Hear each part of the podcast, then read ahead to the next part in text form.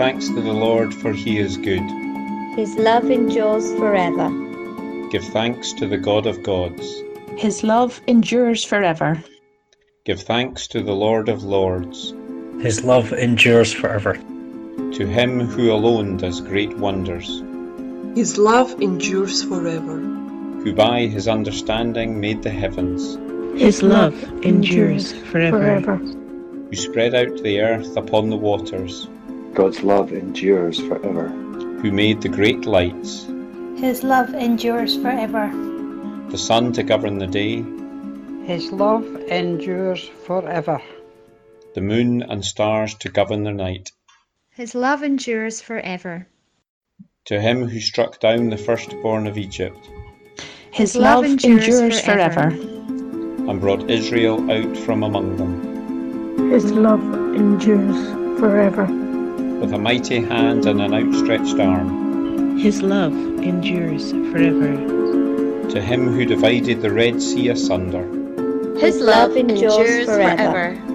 And brought Israel through the midst of it. His love endures forever. But swept Pharaoh and his army into the Red Sea. His love endures forever. To him who led his people through the wilderness. His love endures forever.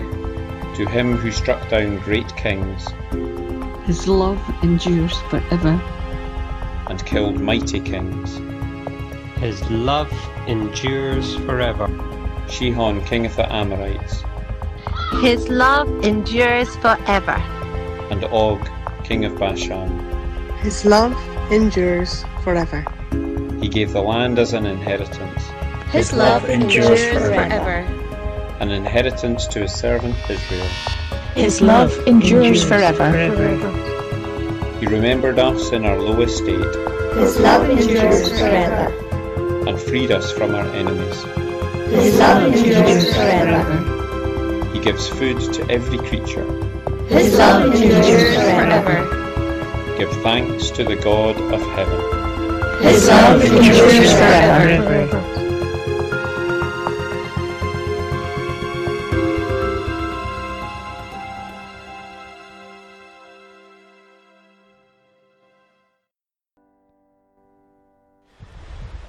So we're thinking about and learning from Psalm 136, which is a psalm of praise and gratitude and thanks to God for what He has done. And at times, obviously, it's easier for us to feel grateful. Um, times far easier to do that than at other times. Um, just now, when the sun is shining and when spring has sprung and we're allowed to do things that we've not been allowed to do for a while see friends, see family, um, and do new stuff, um, it's perhaps easier for us to feel gratitude and also to feel gratitude in some of the small things in life, some of the simpler things in life. But at times, perhaps, we do need a reminder. We need to be reminded to give thanks and to recognise the good things that have been given to us by God. Um, and perhaps reading a psalm like this, reading these words of thanks and praise um, of God's creation, of the story and what He has done in people's lives, is a helpful reminder to us to go, actually, you know what? Yeah, I, I can give thanks for some of those things as well. I can give thanks for um, creation and all that I see around me as I look here and the water Leith and enjoy the surroundings, enjoy the wildlife and the sound of the river and people walking by and cycling. That um, yes, actually, I can be reminded that it is good um, to give thanks and that I would maybe lift my eyes from some of the hard things that may be happening and the difficult things, but also I still have reason to give thanks.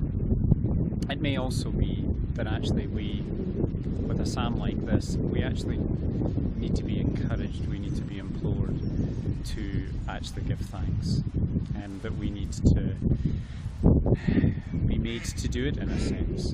Because there are times where some ducks. There are times where um, actually kind of being made to do it when we don't feel like it. Um, is also the right thing to do because it is good for us to be made to remember. It is good for us to um, be encouraged to actually give thanks and recognise, and again, just lift our eyes away from um, the bad things that may be happening, to lift our eyes um, and our minds away from the current circumstances and recognise that, that we have been blessed and we are blessed and God does love us um, forever. One other thing that this psalm teaches us is that our gratitude um, is not just about us. As the Jews sang this, they were singing of stories, they were singing of what had happened to those in the past. They were in community and they were spending time giving gratitude for what had happened within the community, not just to themselves. And that itself is a powerful thing that we're called to give gratitude not just on a selfish basis of, well, I recognise these good things have been done for me and that this is really good for me and I'm giving thanks for that. But actually, we're called to remember and to think of the good things that God has done for others as well and, and have gratitude in our hearts for how God has blessed others and how God has blessed the community.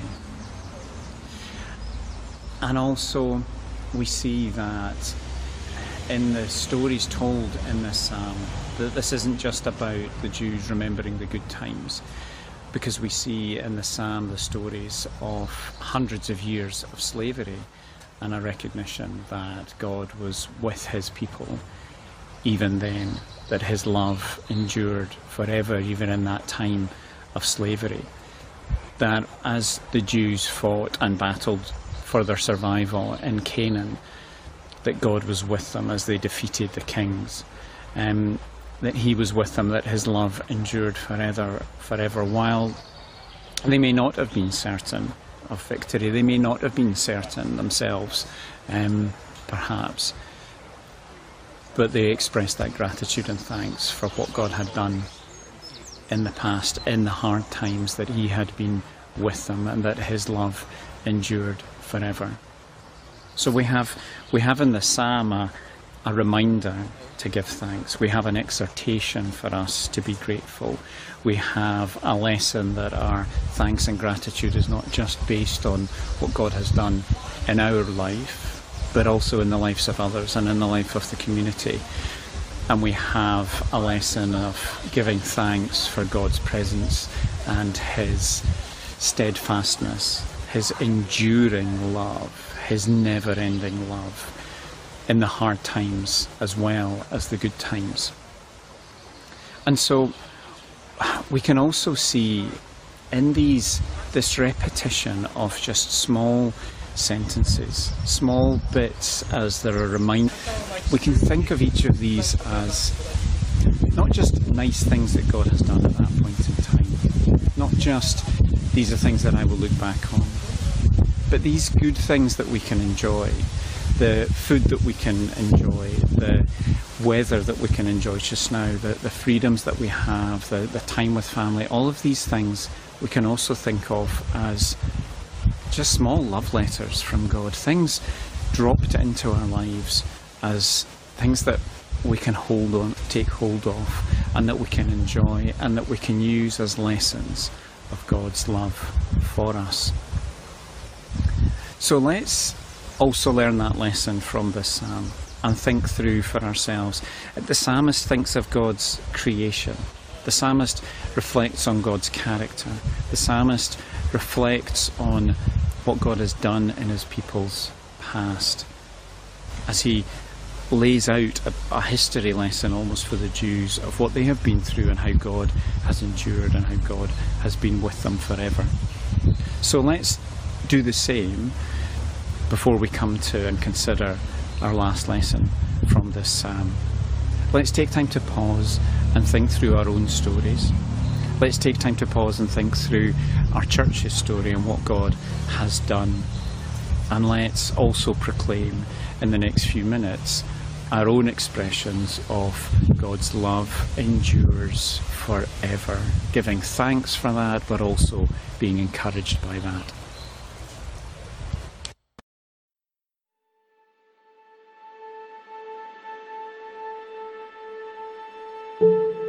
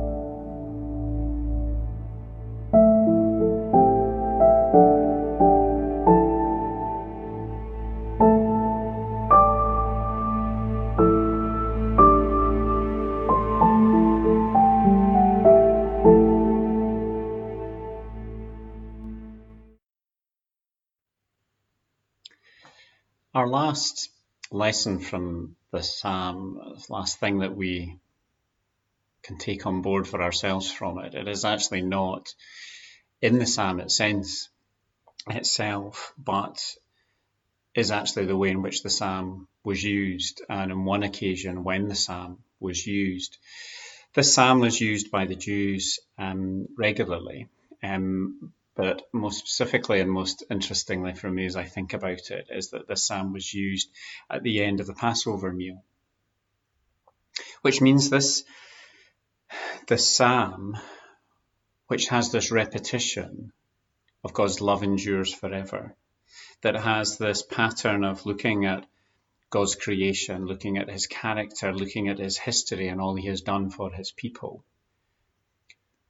was what Jesus himself sang with his disciples on that night as they had the Last Supper together before Jesus then went out, prayed in the Garden of Gethsemane, was arrested, was interrogated, tortured, executed. So Jesus himself as he is looking forward to and knowing that that is what is coming because he knew of his coming resurrection is saying these words is singing this song that the, the, the gospel writers tell us that the, the disciples sang a song and then they went out to the garden. And this is the psalm that they sung. So jesus not just perhaps thinking back over what had happened, but actually looking forward to the worst that would happen, is still using the psalm as a way of recognizing God's enduring love. And this isn't an accident. God knew this psalm. God knew how the psalm would be used. And Jesus is taking the psalm and using it as a way of giving thanks to his Father for his Father's enduring love within the hours where Jesus would himself be suffering the most and where Jesus himself would be on the cross going and crying out to his Father. What an amazing, amazing thought that Jesus himself uses this psalm as a way of,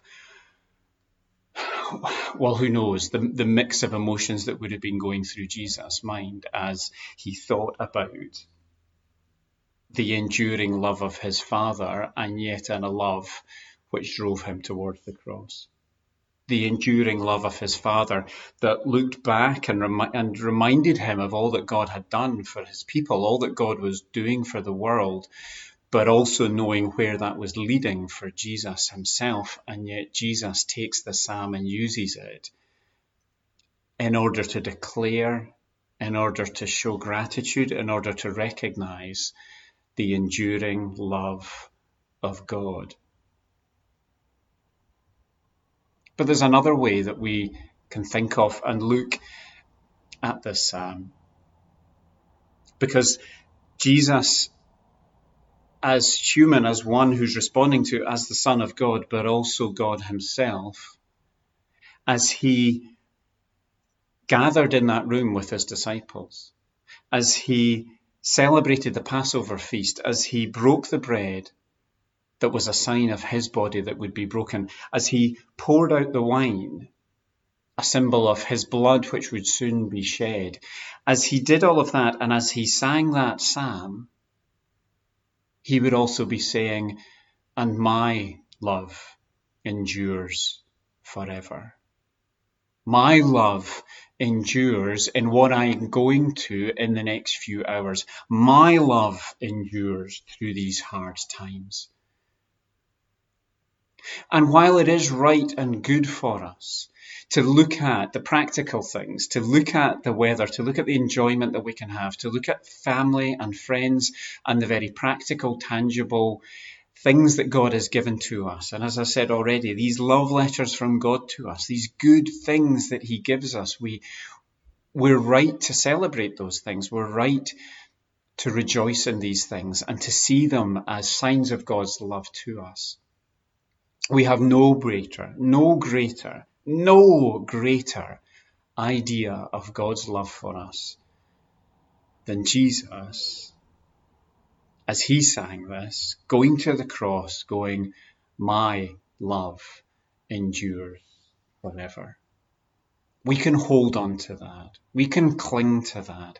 We can give our lives in response to that love that God has for us. His love endures forever. Through thick and thin, through good and bad, Jesus' love for us endures forever. Even as he sang this psalm, even as he celebrated and thought through the complexity and the mix and the nightmare of emotions that he went through, he went on and said, My love endures forever.